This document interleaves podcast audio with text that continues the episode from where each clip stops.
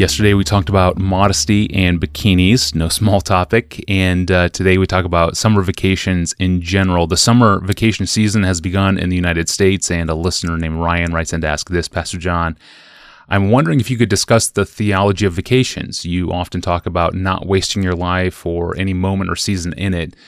Intellectually, I agree, but at times it just seems like I need to rest. Where do vacations fit? Well, you do need a rest, and uh, the Bible provides some pretty significant foundations for rest, and I think indirectly for vacations. So let me let me just mention a few of those foundations that I think give us some guidance. Number one, God created us in need of daily sleep. I have always found that quite frustrating. I hate sleep. I find sleep boring.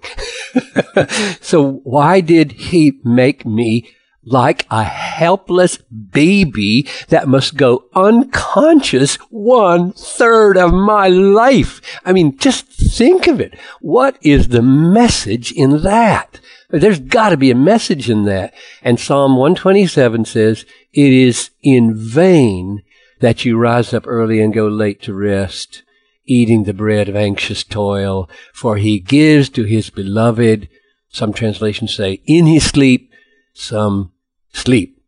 I think the gist in the context is pretty much the same. According to this text, sleep is a gift from God, and the gift is often spurned by anxious toil. Peaceful sleep is the opposite of anxiety. God does not want his children to be anxious, but to trust him. So, I conclude that God made sleep as a continual reminder that we should not be anxious, but should rest in Him like a little baby. Unless you turn and become like a child, you can't even enter the kingdom. He created sleep to make sure we would have a daily reminder we are not God. Our work is not decisive in running the world. God's work is decisive. He who keeps Israel will neither slumber nor sleep. Psalm 121. So we sleep. God never sleeps. So sleep is foundational. It's a pointer. And I think the big picture there we take away is don't, don't get your don't get a big head about your work that uh, you think you can run the world or make everything happen. You're like a little baby a third of your life, and God meant to tell you something. Number two, God established a Sabbath principle. However, you relate the Old Testament law to the present, the Sabbath remains a gift with wisdom in it. Um, I remember reading C.S. Lewis's wife's book on the Ten Commandments and seeing her point out the wonder and the glory and the incredible gift of telling an ancient agricultural people whose lives depended on working the land, not only don't you have to go to work today, you may not go to work today. Mandatory weekly vacation. And it was stunning. I mean, I just had never seen it in that light. And she said, that is exactly the way it would have landed on people, at least at the beginning. You, you may not work seven days a week. I won't let you.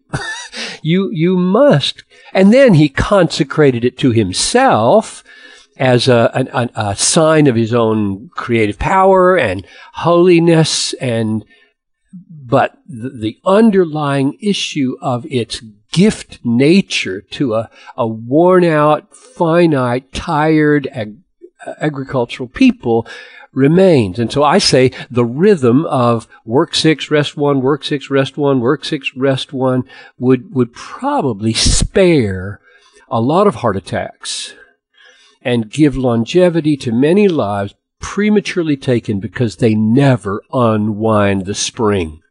They're always working. They're working at home and they're working at work and they're working in their play and they can't stop working.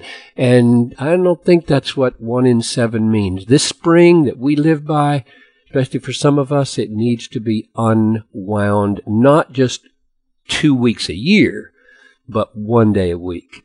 Here's number three, third foundational idea to point towards rest and vacation. Work is good and it's not a curse, but it is redeemed.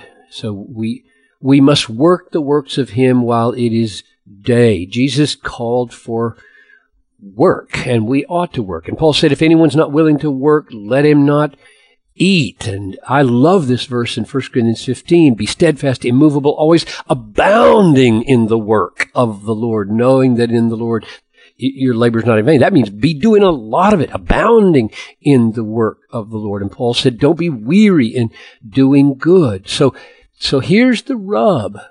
How do you not grow weary? I mean, he says, don't grow weary in doing good, but we get physically depleted, we get mentally depleted, which raises then the question of vacations. And here's the last thing I would say. God, here's, here's the fourth foundational thing. God's Son took special times to rest from labor. Mark 6:31. He said to them, "Come away by yourselves to a desolate place and rest a while." It's interesting that he said that right after these brothers buried the the chopped off head of John the Baptist, which meant probably not only did you risk your lives to go get that head, um, or the body at least. I don't know which they buried. They they got his body, they buried it. You risked your lives. You this has been a high stress time for you. So come away uh, and and rest a while. So my summary would be: uh, it seems that the issue of vacations becomes a matter of wisdom. We should try to know ourselves, know our families. Seems to me that in this fallen age where the focus is on redemption, the final rest that we are promised is only tasted incrementally and uh, as a means of more productive labor in this redemptive age, play and recreation in this age is not the main way we glorify God. It's secondary, I think, and me- it's a means of refreshing us and inspiring us for productive labor. We, we work to advance God's saving kingdom in a fallen world. And that's true whether we're, we're in secular work or so-called Christian work. Vacations and Sabbaths and days off and nights of sleep are recreations of, of creative, happy, fruitful labor for the advancement of Christ's kingdom in the world, wh- whether you're in a secular wor- work or not. And of course, there is no clear line. I feel this especially for many of us between vocation and recreation.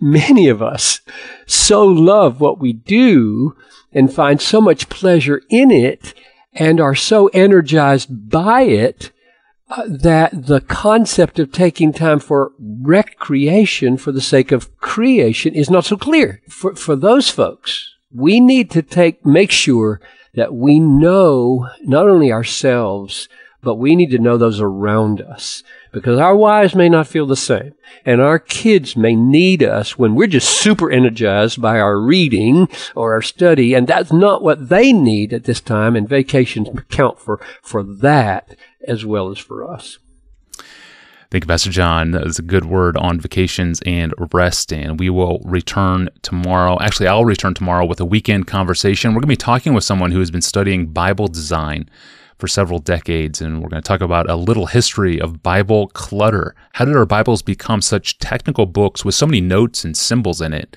It's an interesting story, and it has led to a Bible format that has particular ramifications on how we read and engage the text itself. We're going to look at Bible clutter tomorrow. And for more about this podcast, find us online at desiringgod.org forward slash Ask Pastor John. I'm your host, Tony Reinke. Thanks for listening to the Ask Pastor John podcast.